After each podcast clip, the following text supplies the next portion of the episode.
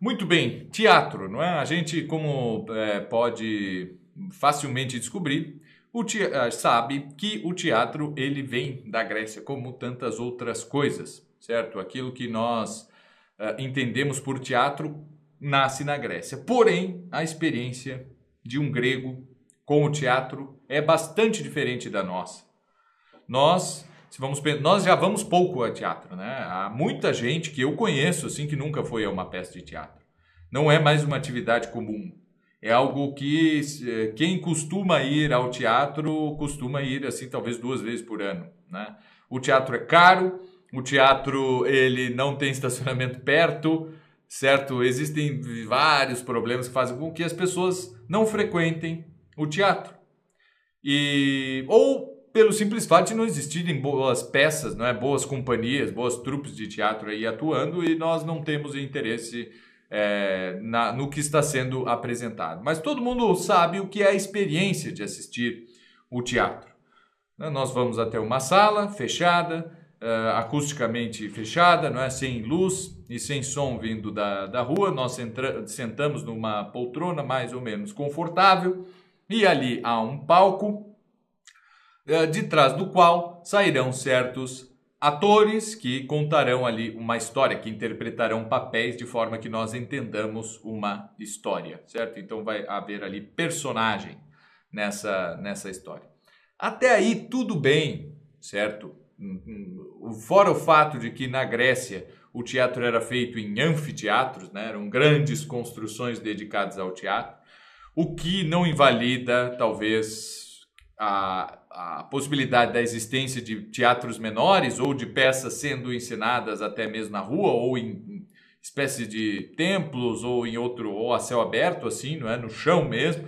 Isso aí nós não temos como saber. É bastante provável que sim, que essas coisas também tenham existido, não é? Mas é que não sobrou nada referente a isso. Se a peça era encenada no chão, uh, ali num, gramado ou numa, né, o pessoal ficava simplesmente sentada no, sentado num monte e, o, e, os atores ali atuavam mais abaixo e tudo isso. Se isso aconteceu, nós não sabemos, né? não, não há relato disso tudo. Mas sim, o, o que nós sabemos é que tanto pelo tamanho das construções, quanto pela característica do texto, quanto por todas as fontes que nos chegam sobre o teatro, é que ele era uma atividade religiosa, certo? E como atividade religiosa, ele uh, tinha as funções de qualquer outra atividade religiosa, né? mas uma função muito mais formativa, naquilo que a religião tem de preocupação em formar as pessoas. E esse é o primeiro aspecto que faz com que o teatro grego a, se aproxime tanto do nosso assunto principal aqui, que é educação. Uh, porque o teatro ele, tem a final, ele tinha a finalidade de formar as pessoas e os textos que eram escritos, certo, as peças de teatro, elas eram pensadas para isso também.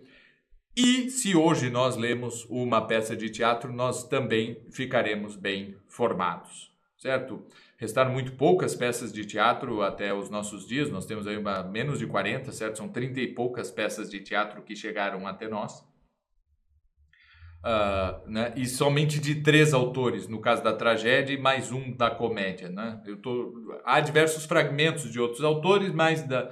nesse caso de peças inteiras, nós temos simplesmente de Ésquilo, Eurípides, Sófocles e de comédia nós temos Aristófanes certo? Não, nunca confundiram. Outro dia já confundiram ali, disseram, ah, a comédia de Aristóteles. Eu não sabia que Aristóteles tinha escrito comédia, é, teatro, né? Não, não, não é Aristóteles, é Aristófanes. Também não confundir com o outro Aristófanes lá que, é, muito tempo depois, né, período helenístico, que inventou a acentuação das palavras, das palavras gregas. Bem, então, isso quer dizer que é possível ler assim todo o teatro grego, certo? É uma atividade. Eu acho que eu não li todas as peças. Não, com certeza eu ainda não li, né? Mas li várias e mais de uma vez cada uma. Porque é, é assim, não é? É como um bom filme, é, é como um. Uh, elas são curtas, né? Então isso motiva. A gente senta ali, dá, dá uma hora e pouco a gente leu tudo, né? Leu toda a peça. Então são. É, é o mesmo tempo de ler um conto né? ler uma peça de teatro antigo, ler uma tragédia ou ler uma, ler uma comédia, certo? Não se assustem pelo número de páginas, porque como o texto ali está em verso, certo? Não é prosa, é verso. E o teatro ele é inverso. Faz muito pouco tempo também que a gente inventou de fazer teatro sem nenhum tipo de, de verso, né? Mas precisamente acho que consigo hum, ver muito bem, mas até o século XIX se fazia praticamente teatro quase que só em verso. Né? Se a gente vai ver o teatro moderno de Shakespeare, se a gente vai ver, sei lá, a peça, o Camões escreveu uma peça de teatro, né? se a gente vai ver o teatro de Molière na, na, na França, se a gente vê o teatro depois, né? seguindo ainda o teatro de Goethe, o teatro de Schiller, Friedrich Schiller também, que foi um grande dramaturgo, enfim, né? Uh, Heber, na Alemanha. Então, na Alemanha tem muito teatro. E vendo aqui no teatro brasileiro, do, do romantismo até, sei lá, o Nelson Rodrigues, né? ou o teatro bem moderno, já com viés político do Bertolt Brecht, é, aí sim nós já temos teatro em prosa. Na verdade, não é bem uma prosa, mas é uma linguagem falada, né? porque se fosse prosa, nós teríamos toda uma preocupação com a escrita, com o estilo e tudo isso.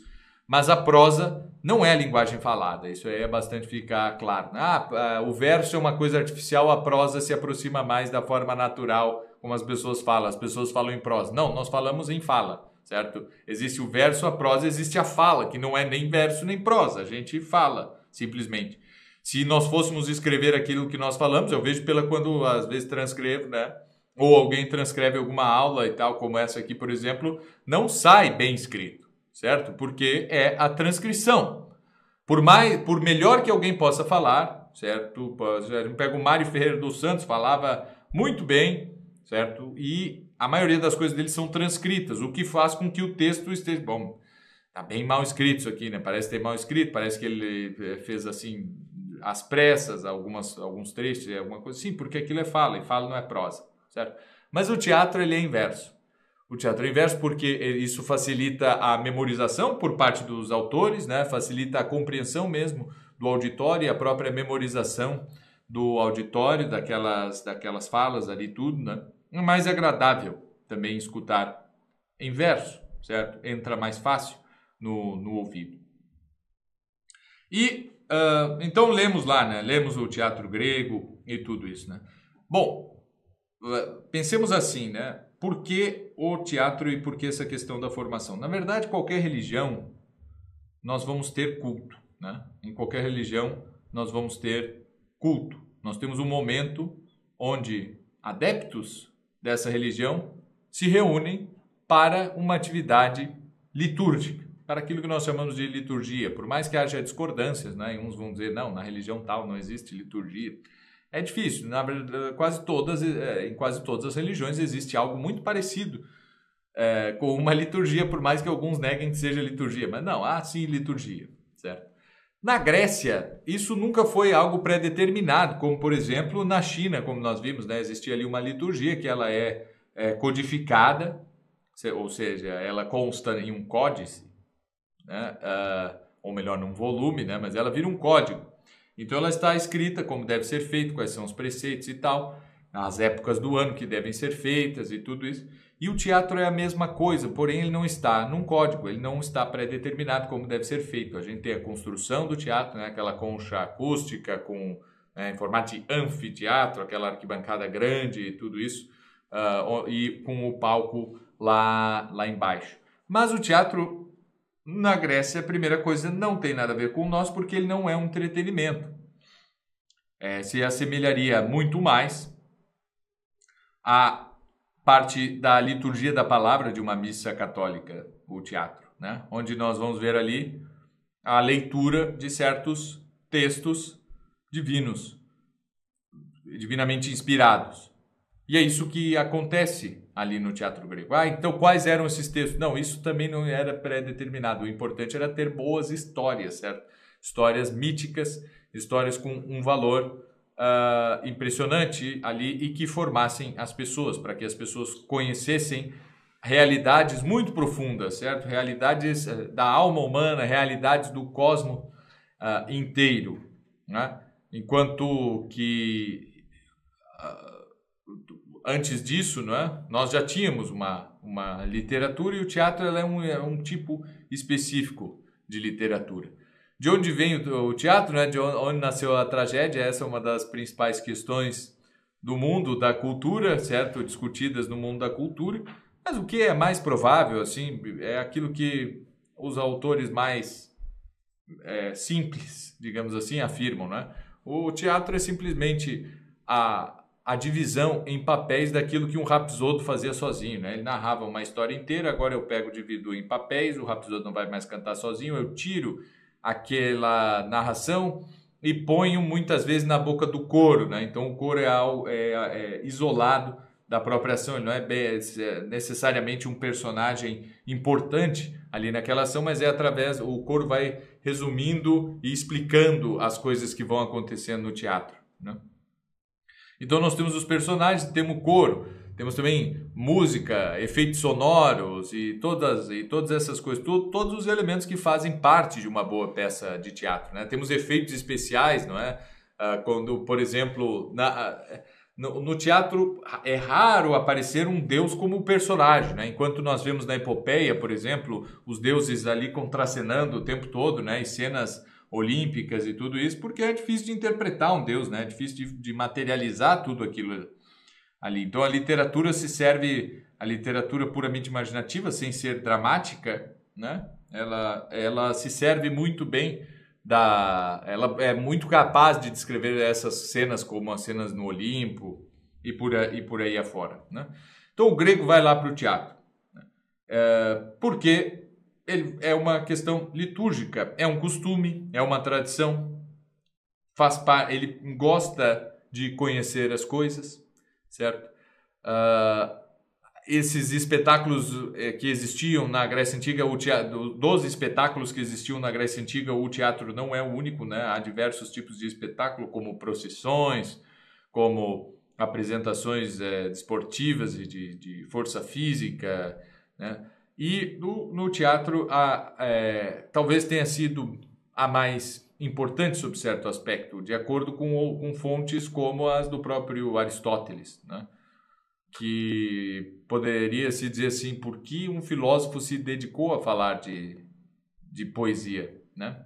Se dedicou a falar de principalmente de teatro, que é o que mais Aristóteles faz na sua na sua poética. E não, não há essa pergunta, né? Na verdade, essa pergunta é quase impossível, né? Perguntar assim, por que nós hoje uh, vamos ao cinema ou assistimos filmes em casa no, no Netflix, né? Ah, é um entretenimento. Sim, em parte, para o grego também é um entretenimento, mas nunca vai ser esse o motivo de, né, do, do sujeito ir lá assistir. E também não é um motivo assim, ah, eu vou porque é um preceito, como um católico que vai à missa, não é? Ele vai porque é preceito. Se ele não for, é pecado. Não. Muito bem, para o grego era pecado? Não. Então é algo que está aí no meio entre o entretenimento e a ação mais divina dentro das religiões, que é o culto, não é? Então, assim, para um cristão, ir à missa é a coisa mais importante que ele tem para fazer aqui nessa vida, certo?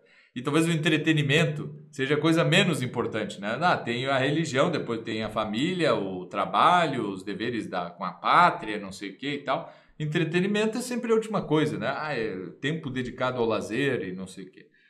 Para o grego, essa, isso aí não existia muito bem, né? Então não é algo tão sério quanto a religião cristã hoje é, certo?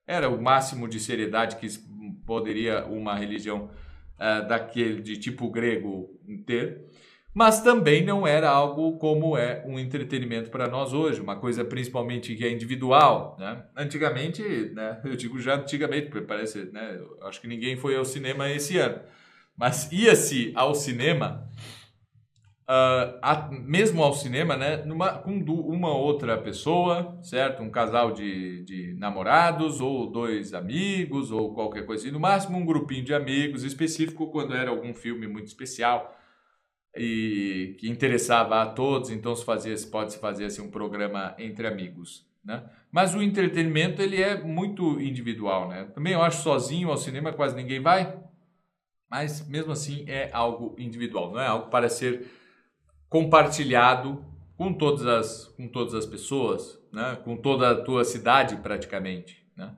ou pelo menos todas as pessoas ali da tua, da tua classe da tua classe social.